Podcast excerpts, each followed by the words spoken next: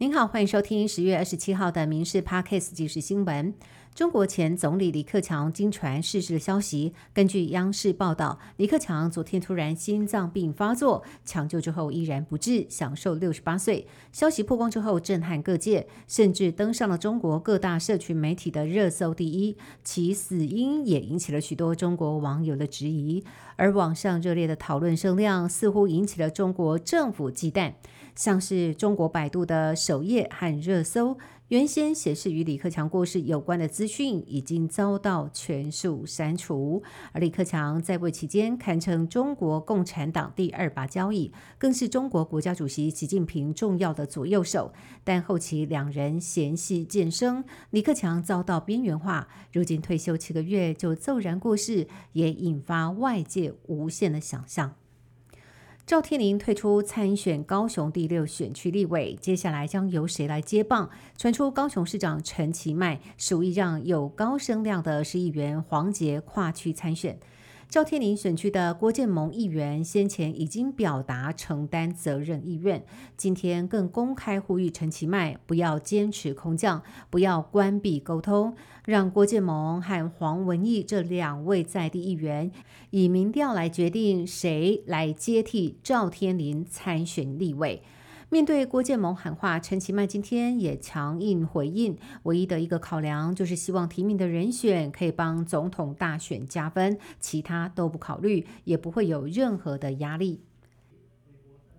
蓝白究竟合不合？民众党总统参选人柯文哲今天举办联合政府政策座谈，喊要第三次民主改革。谈到要政党协商，侯友谊声称说，本来今天要谈的，又延到了下周。柯文哲回应幕僚有积极联络，希望最短时间解决掉。不过也反呛要国民党先确定战略，而不是把目标放在要赢过柯文哲。有消息指出，十月三十号朱立伦将会与柯文哲见面。然而侯友谊却爆料说，原本今天就要见，但柯文哲要求延期，让他忍不住开酸。柯文哲说他三十秒决定人家生死，这十几天他拖过了多少三十秒？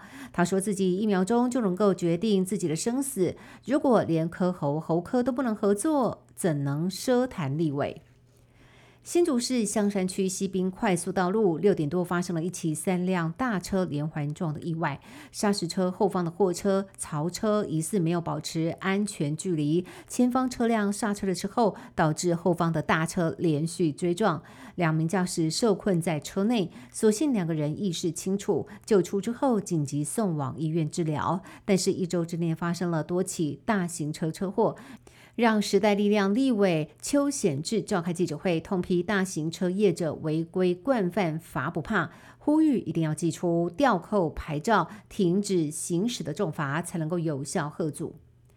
以色列与激进组织哈马斯的战火持续延烧。以军表示，在十月二十六号周四的空袭成功击毙了哈马斯情报局副局长。同一天，以色列坦克也进入了加萨北部，是开战以来对加萨规模最大的入侵行动。以军直接表明，这是下一阶段战斗的前哨战。欧盟成员国领袖在十月二十六号召开峰会，讨论以巴危机，呼吁开设人道走廊，并且进行人道暂时停火。以巴双方代表也在联合国召开的紧急大会上唇枪舌战。伊朗甚至呛瞎，如果以色列继续攻击，最终美国也会被卷入。外交战火恐怕是一发不可收拾。